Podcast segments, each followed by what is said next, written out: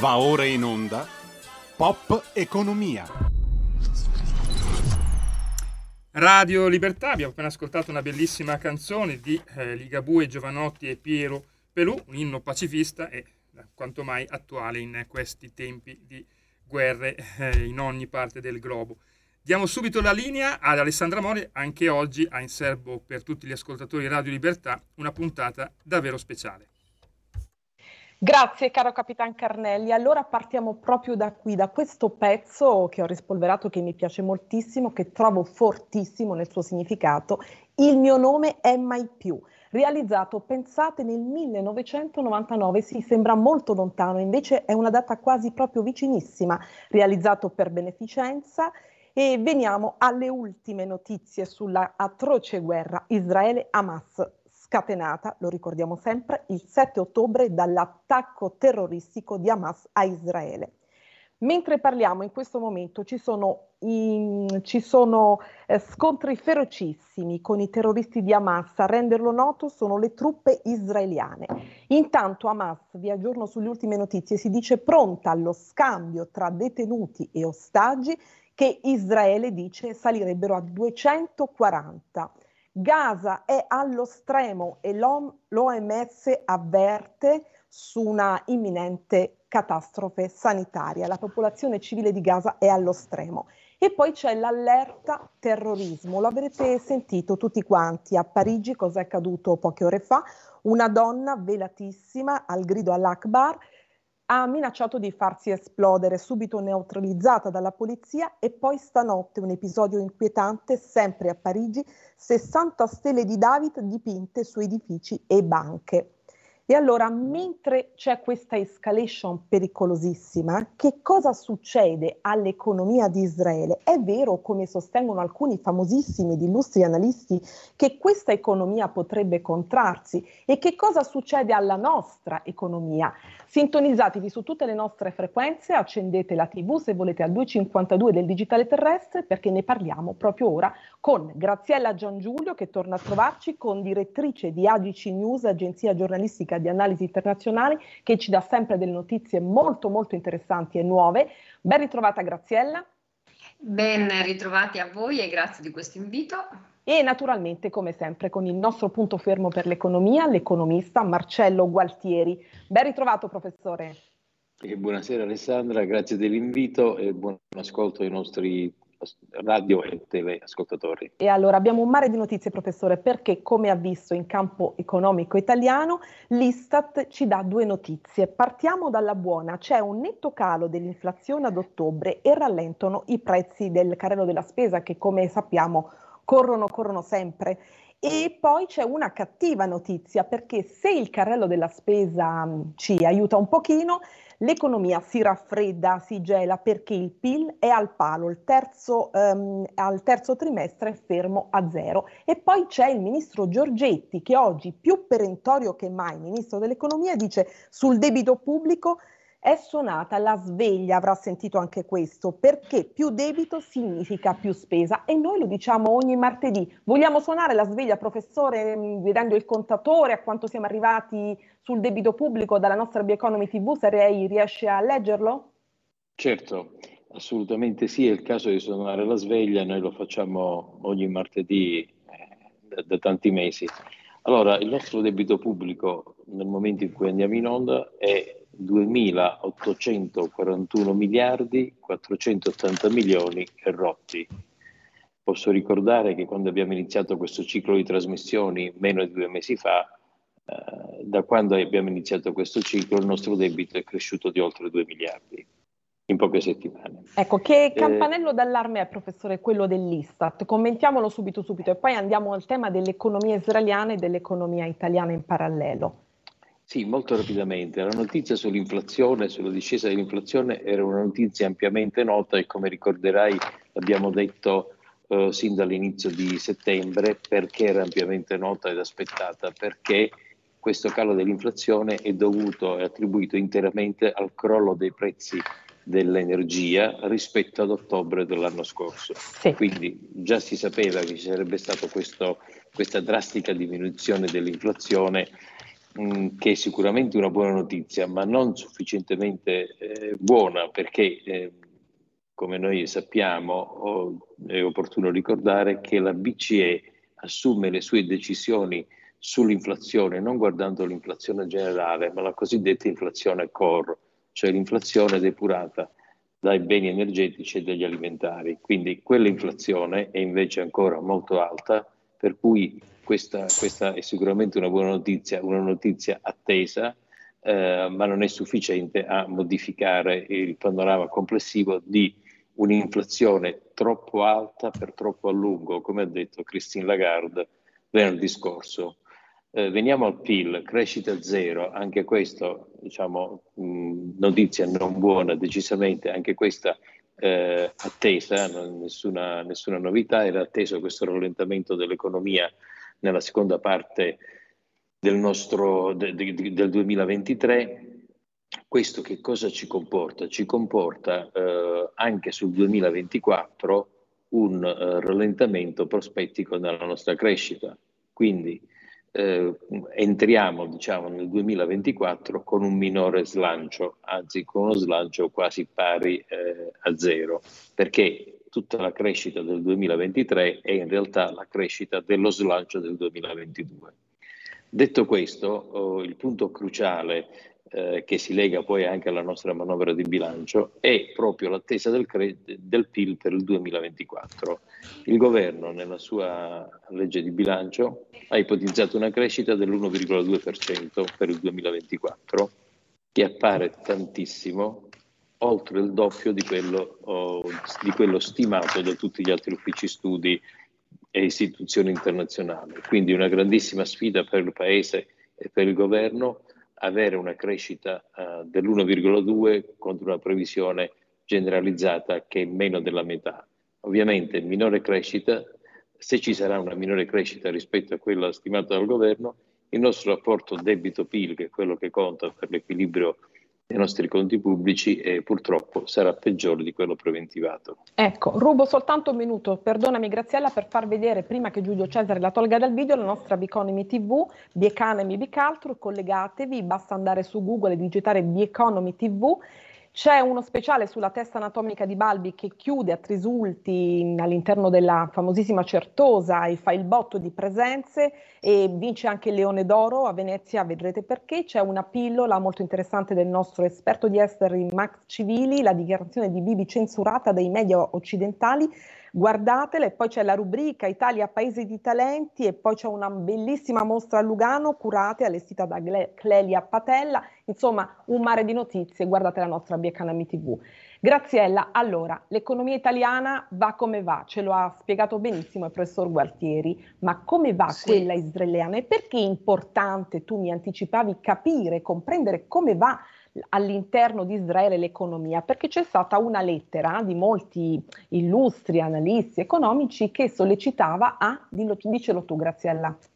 Sì, diciamo che la notizia è di questa mattina, si tratta di 300 economisti che hanno scritto al governo chiedendo una modifica alla legge di bilancio approvato, chiedendo un reindirizzamento dei soldi che quelli che vengono forniti dalla coalizione non vadano tutti spesi in armi, ma che vengano destinati anche per calmierare gli effetti che ci sono della guerra e quindi della riduzione uh, del PIL di Israele. L'hanno inviata direttamente al primo ministro Bibi Netanyahu e uh, al ministro per le finanze. Ora vediamo se verranno ascoltati perché questi economisti sostengono che il bilancio 2024 dovrebbe essere completamente aggiornato perché uh, c'è stato uno stravolgimento totale che è dovuto alla guerra e quindi eh, l'intera economia deve essere rivista.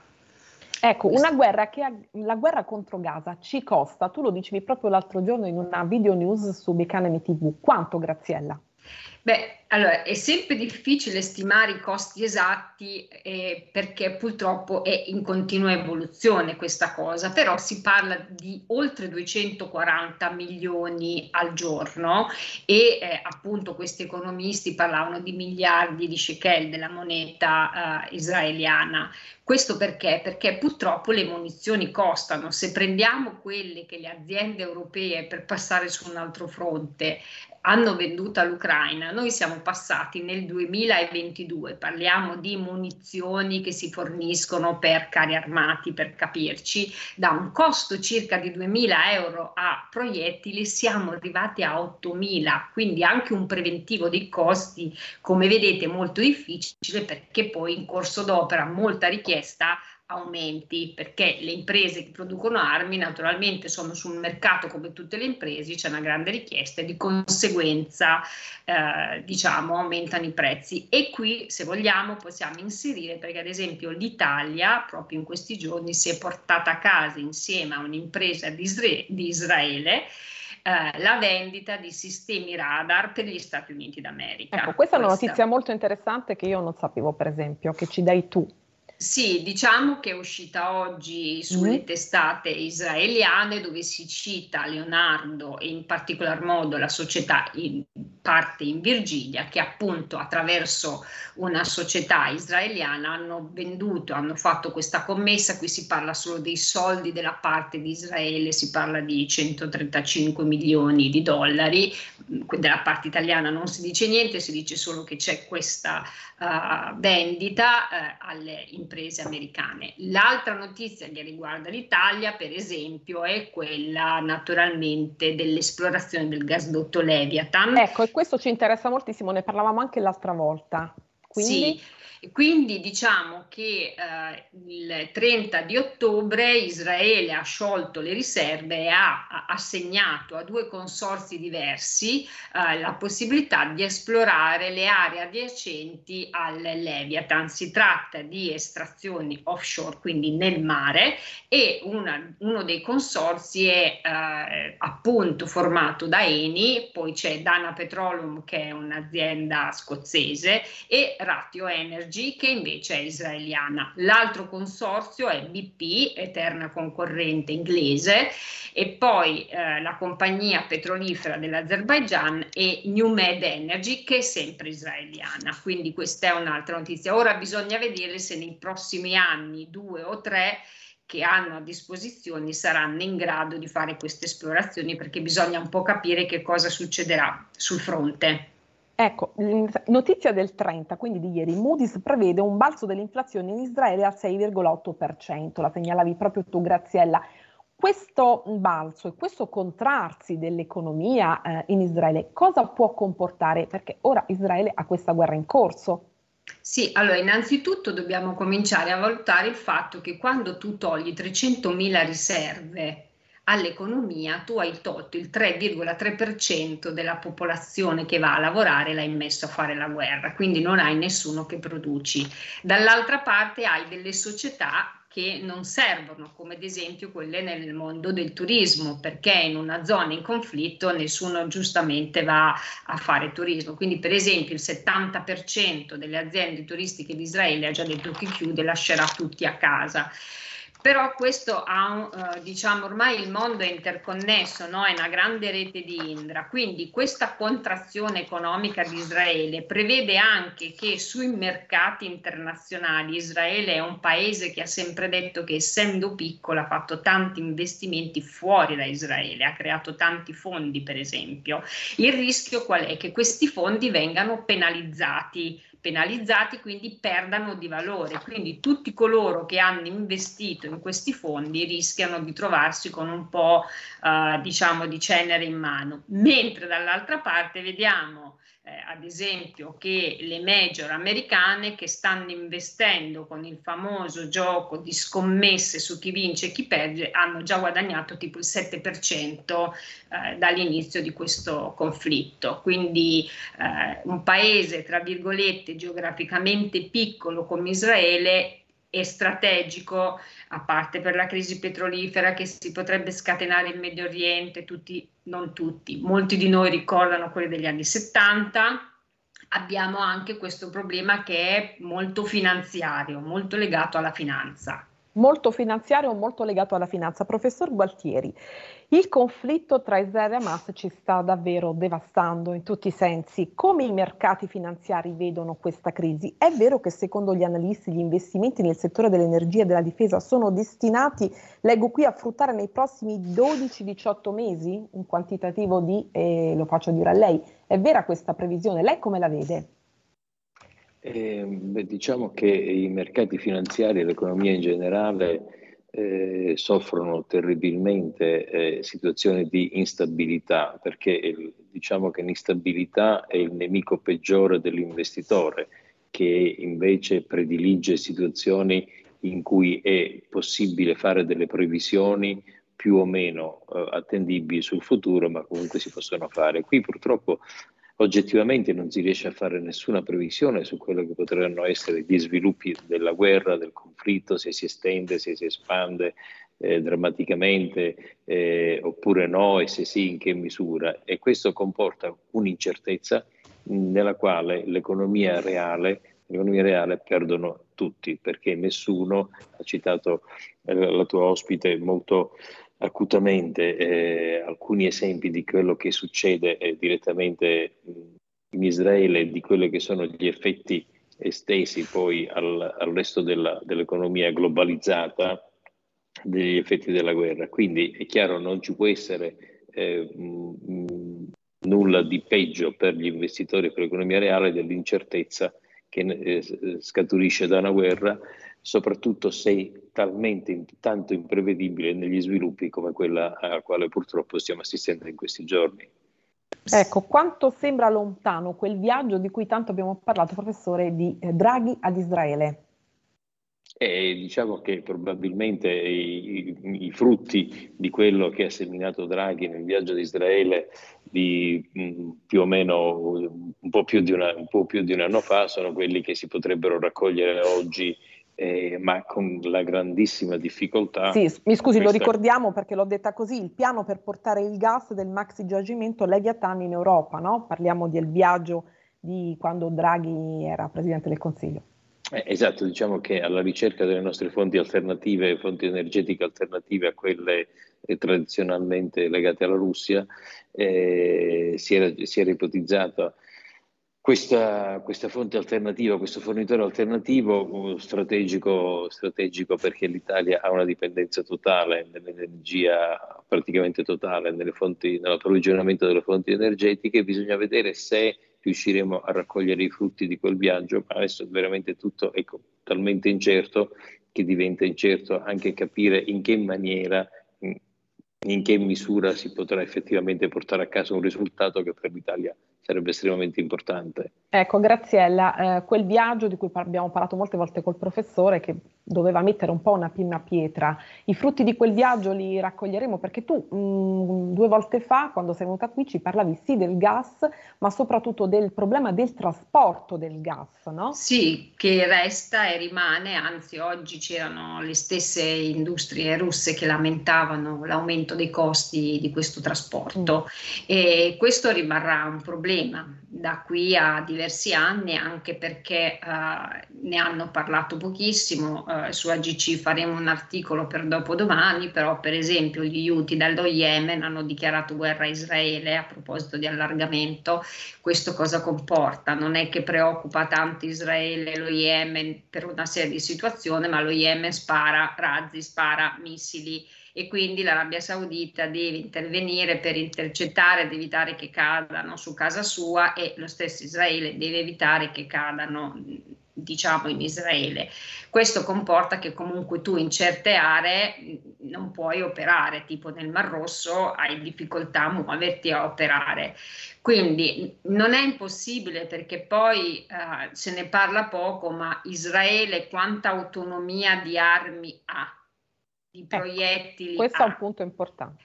Esatto, questa è una cosa di cui si parla pochissimo. pochissimo. Ovviamente i nemici numero uno di Israele, tra virgolette, l'Iran ha detto che hanno 18-20 giorni. Noi non lo sappiamo perché l'America è partita con uomini, mezzi, quindi in realtà non si sa, però il fatto stesso che Israele non abbia dal primo giorno dato vita a quello che Netanyahu chiama piano di terra, ma che ha cominciato adesso e i primi sviluppi li abbiamo proprio in queste ore con l'inizio della cosiddetta terza fase.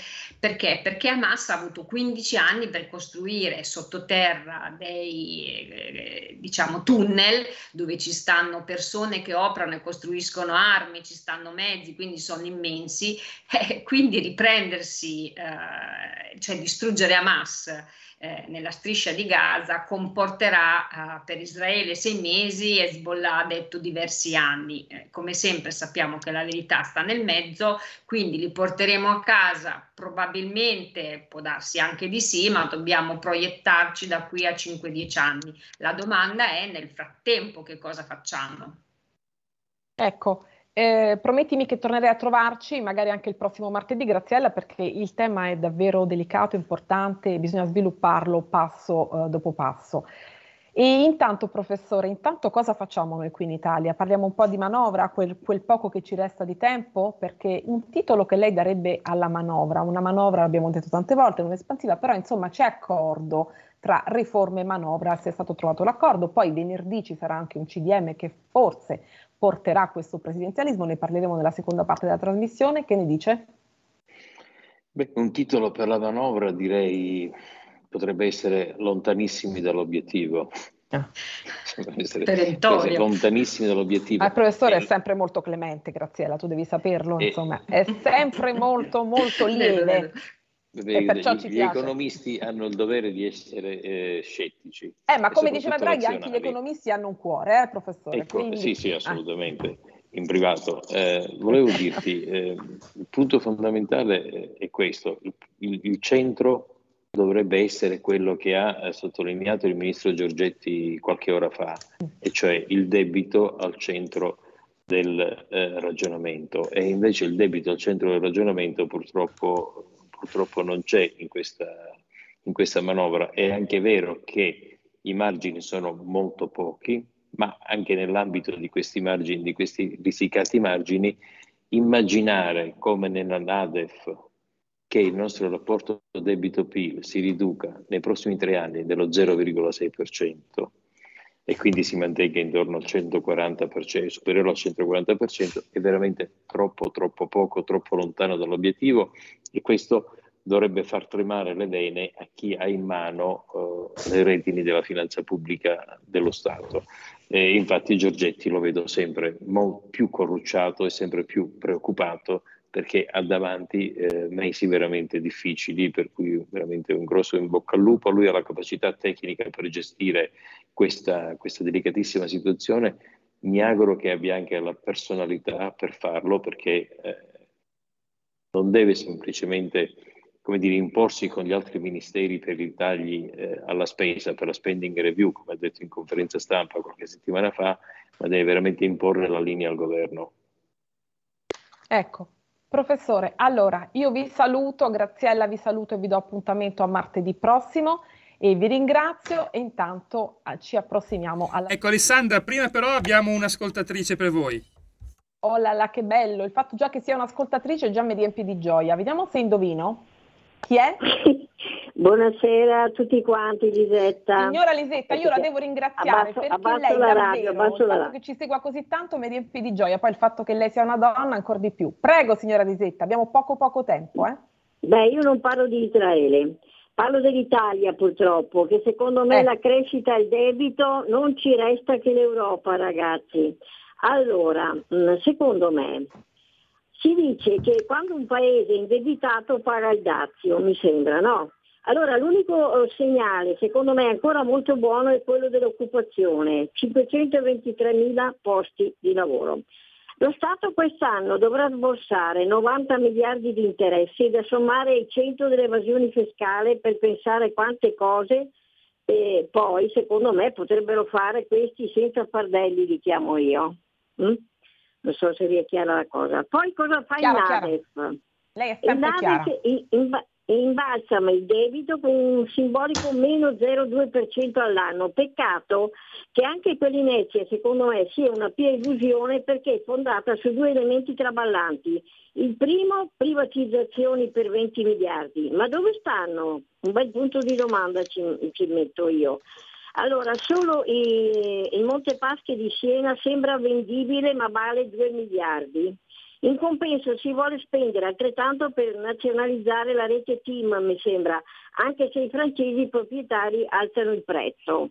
Poi, eh, termino, l'altro presunto pilastro sarebbe la crescita che facendo salire il numeratore è la, è, è la nemica il contatore. Debito, ma si parla per il 2023 di un più 1,2 eh, insomma e poi termino e che ne sarà del MES che a quest'ora ci avrebbe già salvato almeno dalle liste d'attesa indecorose in ospedale. Critichiamo l'Europa ragazzi, ma solo i suoi soldi possono forse salvarci. Grazie signora Lisetta, vede eh, anche la signora Lisetta ci dice l'Europa professore è imprescindibile da noi, lei lo dice sempre una battuta perché gli argomenti sono messi sul piatto, sono sempre tanti, tanti quella della signora. Eh, sì, devo dire che oggi condivido praticamente tutto quello che ha detto la signora Lisetta, eh, sottoscrivo ogni parola in termini di costo per interessi, di riduzione del debito al 0,2% all'anno, privatizzazioni per 20 miliardi inesistenti, crescita all'1,2, eh, speriamo che ci riusciamo, la nostra unica speranza è essere attaccati all'Europa, condivido. Benissimo, vi saluto e vi ringrazio. Martedì. Arrivederci. Buona serata.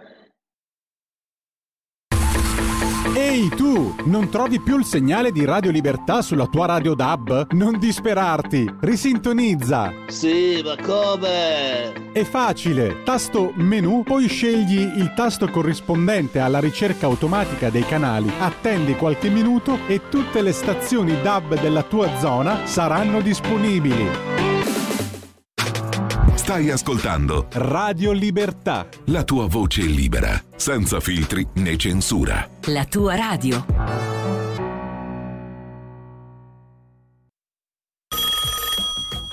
Pronto? Avvocato, Mi dica. c'è bisogno di lei.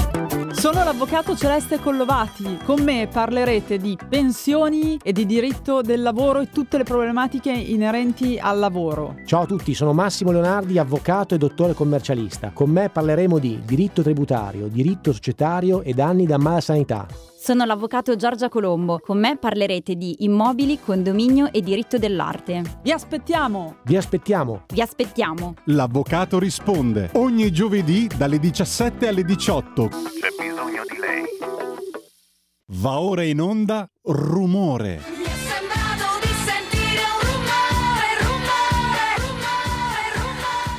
Ed eccoci alla seconda parte della trasmissione ideata e condotta da Alessandra Mori. È già eh, con noi Giuliano Zulini e ci ha raggiunto proprio in questo istante l'onorevole Alberto Gusmeroli. Ed eccoci, allora è un gran piacere oggi ritrovare l'onorevole Alberto Gusmeroli che vedo super collegato, presidente Commissione Attività Produttive, Commercio e Turismo della Camera dei Deputati che mancava qui a Pop Economia da un po'. Come sta onorevole Gusmeroli? Eh, un po' presi. È un po' presi. Come penso si immagini, nel senso che la manovra sicuramente è stata impegnativa, ma abbiamo anche la riforma fiscale. Ed ora, ed ora ne parliamo, mi dia solo un attimo, presento anche Giuliano Zulin, caro collega ed amico, GEA Agency, giornalista economico. Salve Giuliano, come stai? Ciao a tutti, buon pomeriggio. Bene, buon bene. pomeriggio. E allora, Sono voglio... vedere il Presidente. Ecco, vede, ha fatto felice anche Giuliano Zulin, Presidente Gomeroli. Ma voglio ricordare Voglio ricordare prima subito, eh, parlavamo poco fa di guerra, di eh, allerta, allarme terrorismo e la manifestazione della Lega che scende in piazza sabato 4 novembre a Milano in difesa dei valori occidentali. Si legge così per la difesa dell'Occidente, dei diritti, della sicurezza, della pace e della libertà contro il fanatismo islamico. Onorevole Gumeroli, che ne pensa?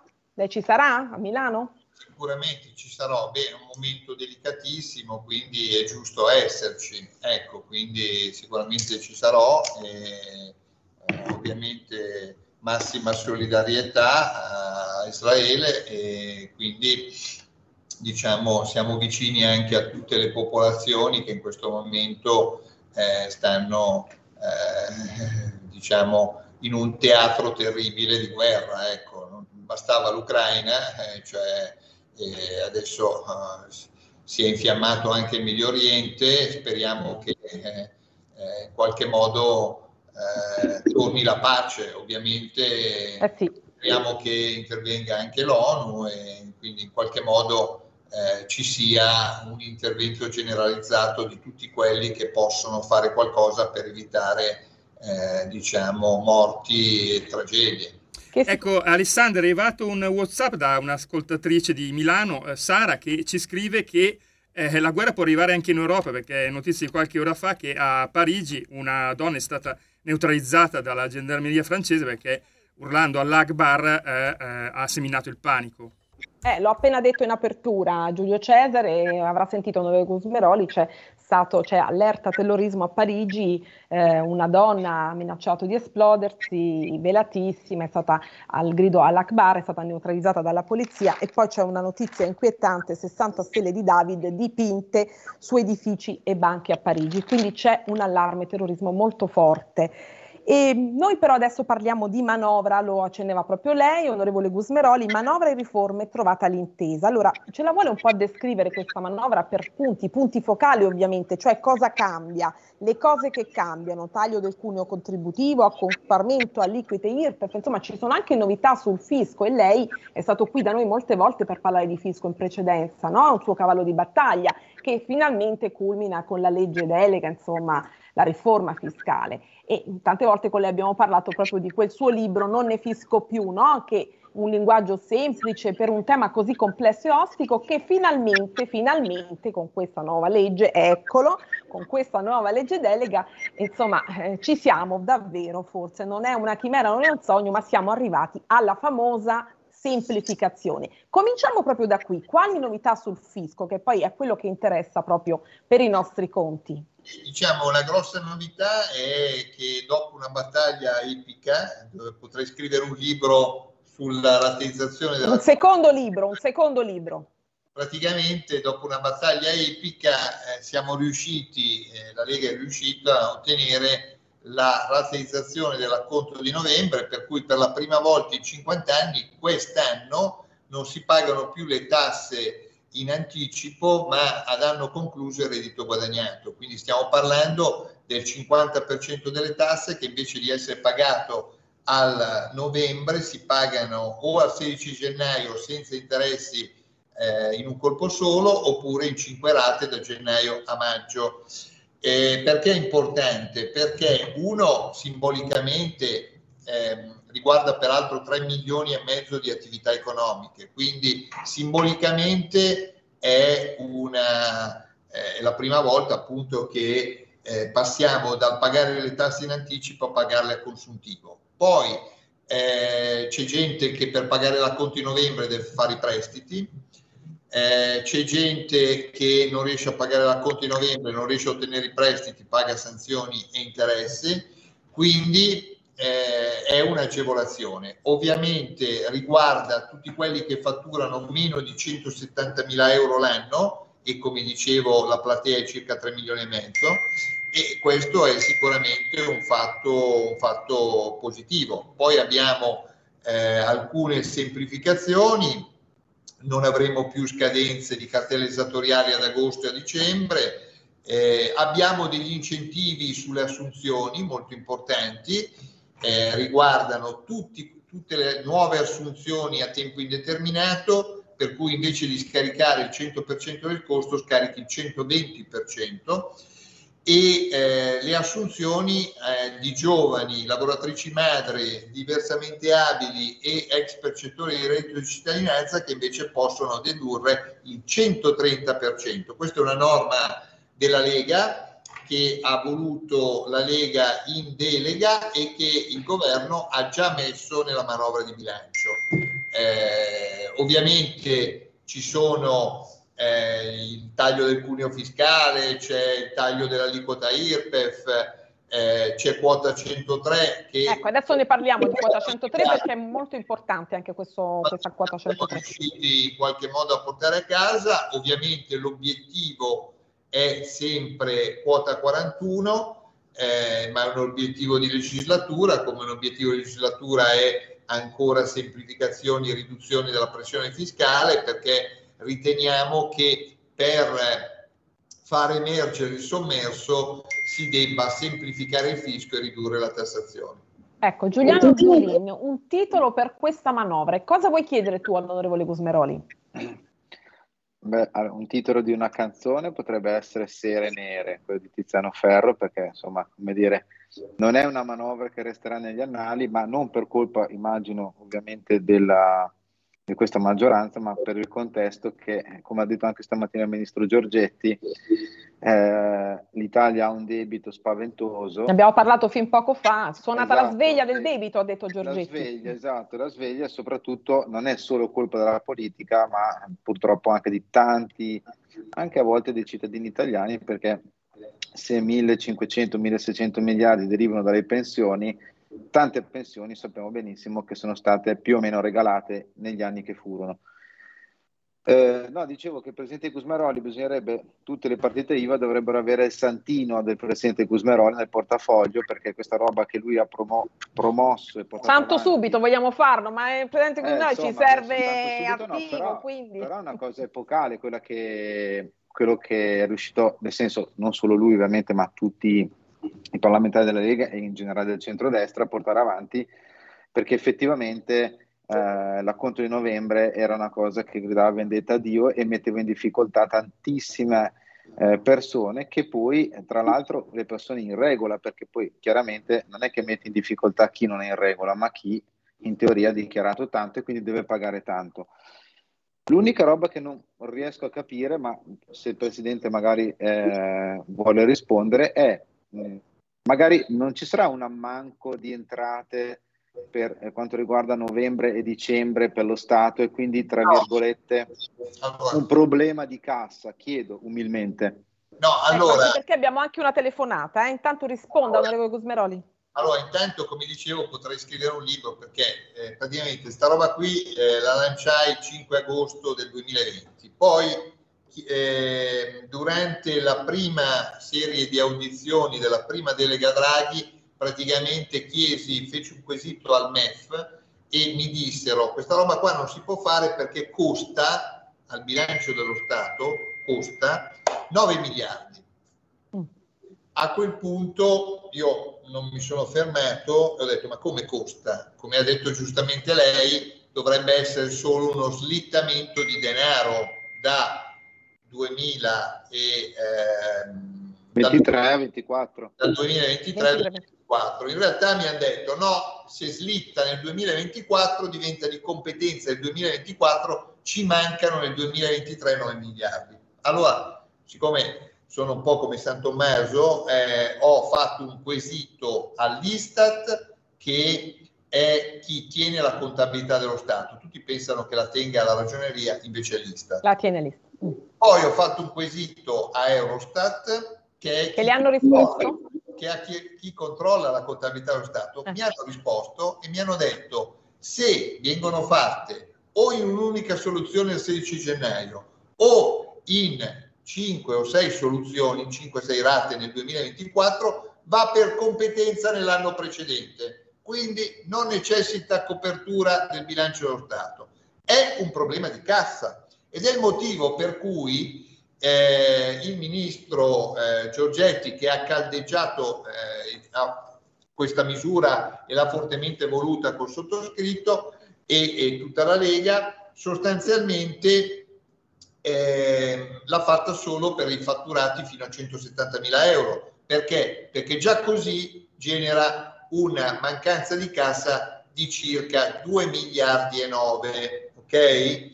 Ma l'anno prossimo, gestita bene, perché la cassa dello Stato è molto più alta, eh, gestita bene si può fare per tutti ed è veramente una cosettina che sembra banale, però in realtà è la prima volta che le tasse in 50 anni si pagano ad anno diciamo, concluso.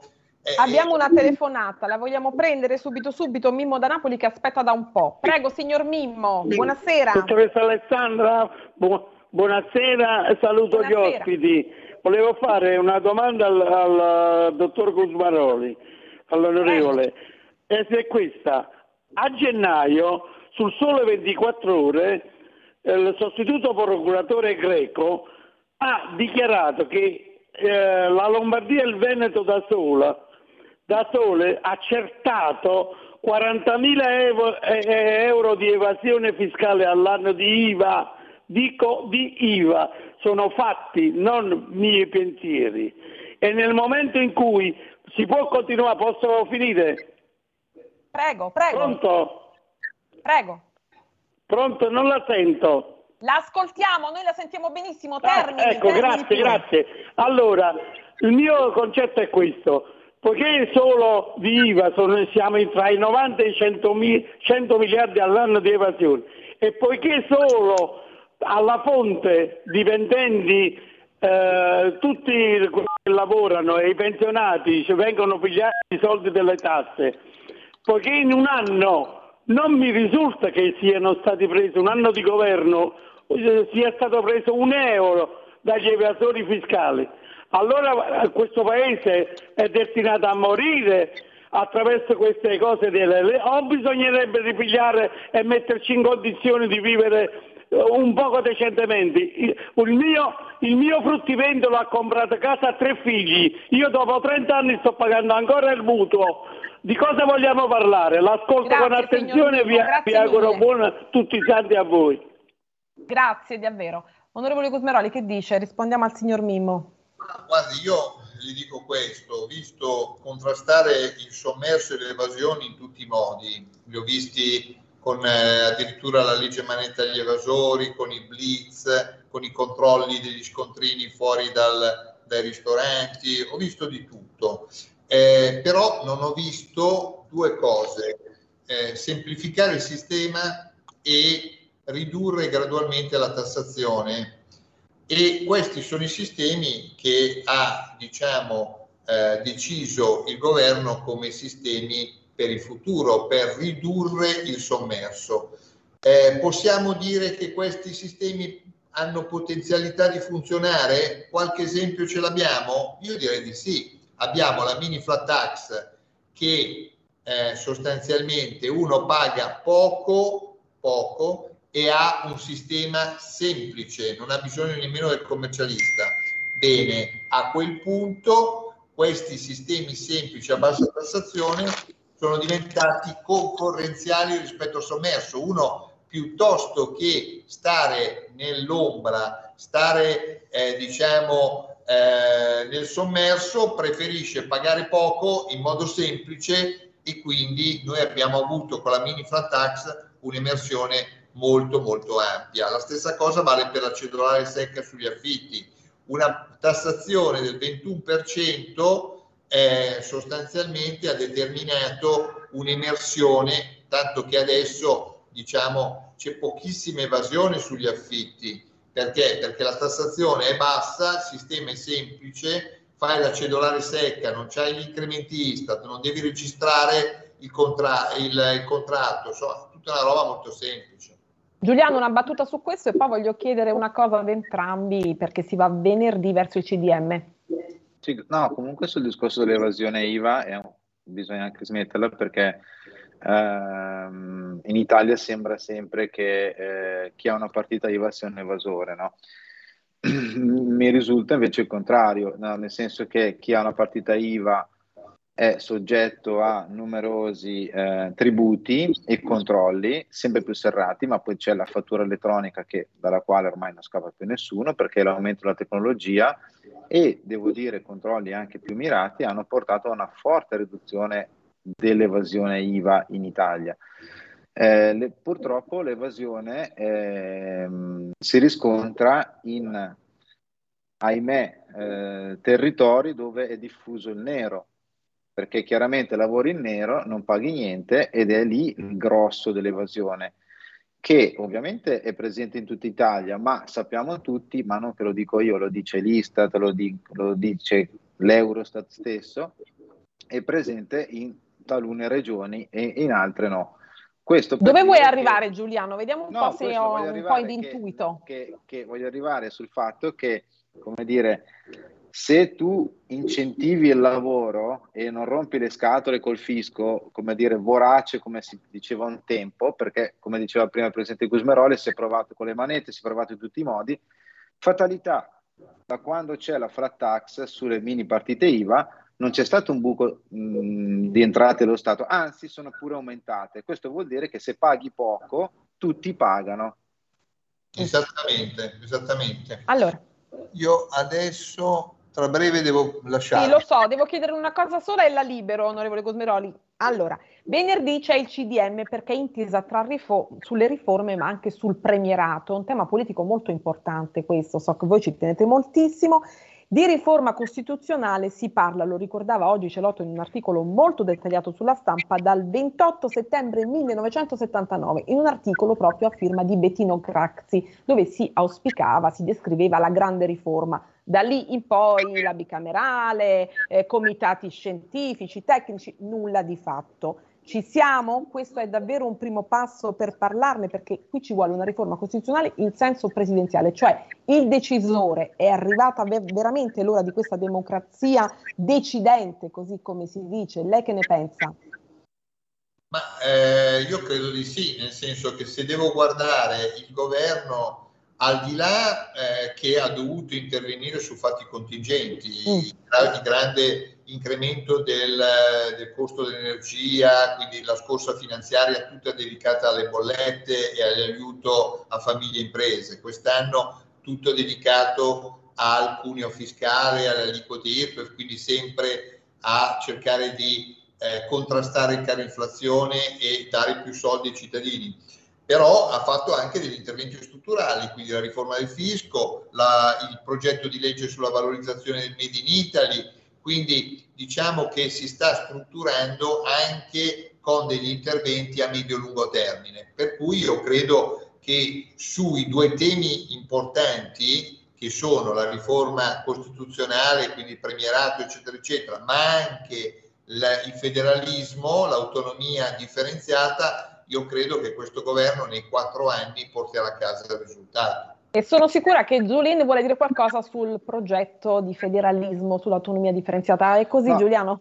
Ma semplicemente perché l'autonomia, oltre a essere come dire, una risposta a, a una responsabilizzazione della pubblica amministrazione di chi governa, è anche un grandissimo aiuto allo Stato, alle casse dello Stato, perché finirebbero gli sprechi definitivamente Basta dire che dice, basta fare i calcoli in base a quello che dice la ragioneria dello Stato, se tutti ci comportassero, se tutti gli enti e lo Stato si comportasse come per esempio la regione Lombardia, si risparmierebbero più o meno 60 miliardi l'anno. Ti vengono fuori le finanziarie, le manovre, gli aiuti, le pensioni, tutti i soldi. Ecco, allora libero l'onorevole Gusmeroli perché so che è atteso da Sky, ma lei però deve prometterci che verrà più spesso perché Sky l'attende, ma qui c'è una marea di notizie, c'è una marea di domande per lei, quindi la invito a tornare molto presto per renderci conto di tutte le news. Chi meglio di lei? Sono a assoluta vostra disposizione, ecco. anche perché mi fa molto piacere essere ecco. alla Radio Libertà e e saluto tutti i radioascoltatori ecco. che sono affezionatissimi alla vostra radio. Ecco, anche perché è da tanto che noi parliamo di fisco, no? lo ricordano i Cosmeroli, da non ne fisco più alla pop economia, insomma, sono già due anni che noi facciamo tappa fissa sul fisco. Ora che siamo arrivati a qualche risultato vogliamo dirlo a chiara voce. La saluto e la ringrazio, a presto. Un saluto a tutti, un saluto anche al collega, grazie. Arrivederci. Arrivederci. Giuliano, concludiamo con te. Allora, abbiamo tante domande, tante richieste. Vogliamo leggerle insieme? Provare a dare qualche risposta? Per esempio, un nostro ascoltatore o ascoltatrice, non so perché non è firmato, dice hanno sbagliato ad aumentare le tasse sugli affitti brevi seconde e terze case. Devono tagliare i rami secchi che non sono tanti, sia di personale inutile che di enti fittizi, ma questo non avverrà mai. Io ricordo che anche sul Libero tante battaglie, no? quotidiano Libero, sono state fatte con, insomma, con le case degli enti, è stato eh, fatto sempre un po' un lavoro di giornalismo su questo e di denuncia. Che ne pensi? Non ha ragione il nostro ascoltatore o sì, ascoltatrice? Cioè, eh, bisogna anche considerare i numeri a livello complessivo, nel senso che se tu fa, uh, c'è sono tantissime case che vengono messe a reddito proprio per l'affitto eh, breve perché eh, Airbnb ti dimostra che tu in un mese, per esempio a Milano, puoi guadagnare magari 4.000 euro al mese, se invece l'affitti guadagni 1.000 euro se, o 1.500, quindi ti conviene fare Airbnb. A Milano dove i prezzi delle case, gli affitti sono altissimi? Eh, ma sono altissimi proprio per questa roba qua, cioè se io uh, riesco a come dire, affittare a, a giorno, al giorno 200 euro al mese un appartamento, 2 per, 5 fa, 2 per 30 fa 6.000 euro al, al mese. È ovvio che io in teoria devo chiedere a un affittuario che invece non viene un giorno, poi va via, poi viene un altro, poi è così un turista, ma a uno che rimane fisso, devo chiedere almeno 4.500 o 5.000 euro, che è una cifra spropositata. Questa ecco, un altro storia ascolta... delle tasse dalla seconda alla terza in poi, in, tre, in teoria uno dice lo Stato cerca almeno di, tra virgolette, guadagnarci o frenare questo fenomeno, anche se è un fenomeno che non riesce a fermare proprio perché eh, guadagni troppo da, grazie ad Airbnb, per fare un esempio. Per fare un esempio. Mm. E quindi, cioè, e, e, poi soprattutto sugli enti inutili, gli, gli enti inutili, scusami, le case, le case sì. che diventano inutili, eh, appunto, lo diventano davvero inutili, palazzi, eh? tal- talvolta anche occupati, Lì c'è un problema che non rie- eh, riesci a vendere, ma poi chi devi sistemare, servono una baracca di soldi e devo dire con uh, tassi molto alti in questo momento, quindi a livello immobiliare è difficile fare un investimento. In più devi entrare in un palazzo che magari è occupato per metà da persone che dovresti far sgombrare con la forza pubblica, che non è facile proprio perché la forza pubblica in Italia, fortunatamente o sfortunatamente, perché eh, ci sono anche a volte aspetti positivi del fatto che la forza pubblica intervenga poco, perché per esempio negli Stati Uniti, Gran Bretagna o Spagna ti mandano via alla terza rata che non paghi d'affitto e vai in mezzo alla strada anche se è un bambino piccolo. Qua in Italia almeno c'è, almeno, ognuno poi la giudica come vuole, chiaramente, c'è una tolleranza diversa. Lì ecco, è, è, un ne- è, un buco nero, è un buco nero intervenire su quell'ambito lì. Eh, purtroppo servono anni per provare a sistemare quelle cose lì, mentre la tassa sull'affitto breve è una roba veloce che ti genera cassa eh, e quindi in qualche maniera tira avanti il conto pubblico e eh, la spesa che poi serve per pensioni, stipendi e quello che sappiamo. Ecco, lo hai detto, tira avanti, sì. Il signor Berengario da Roma mh, mm, ci pone un'altra osservazione, domanda, barra quesito saluta, ci saluta, lo ringraziamo e ci chiede perché non si affittano i tetti degli enti pubblici esposti a sud a chi produce energia elettrica, così si prendono due colombi con un pisello, cioè si fanno due lire e si aiuta l'ambiente? Ed anche tutti i terreni del demanio, perché non si mettono in vendita a prezzi calmierati così da farne orti curati da cittadini volenterosi? Però... Hm? Allora, per quanto riguarda il demanio, so che si procede mh, mm, come dire, a parte la parentesi del Covid, si procede a vendere terreni. Purtroppo a volte sono terreni che zone che difficilmente puoi creare un, un orto. Dico purtroppo perché la parte più bella è già andata venduta. Per quanto riguarda invece i pannelli sui tetti, è una, come dire, il famoso uovo di Colombo, sarebbe facilissimo e come dire, bisognerebbe applicarlo subito, ma servirebbe secondo me anche una spinta da parte delle banche nel senso perché eh, per comprare pannelli, installare e poi avere una manutenzione, giustamente, serve anche poi un allacciamento, serve una rete nuova, perché poi il pannello a una certa ora non produce più energia, ma tu edificio hai bisogno di energia e quindi serve una rete nuova e servono decine di miliardi di investimento. Questo per dire, in Olanda, in questo momenti, in questi momenti c'è eh, un problema grosso perché per esempio ad Amsterdam un milione di case hanno il pannello sul tetto e c'è un, un dramma di rete, nel senso che la rete deve adeguare l'energia che incamera e che distribuisce. E alla fine della fiera cosa succede? Hanno messo una tassa su chi ha il pannello solare perché chiaramente deve pagare per i periodi in cui lui non produce energia elettrica. È un paradosso. È un paradosso. Però potremmo arrivare anche qua a questo livello. Il discorso che dicevo delle banche, le banche dovrebbero, potrebbero farsene carico eh, con investimenti che tanto hanno una resa sicura nel tempo in fatto di energia prodotta e quindi di introiti e di incassi.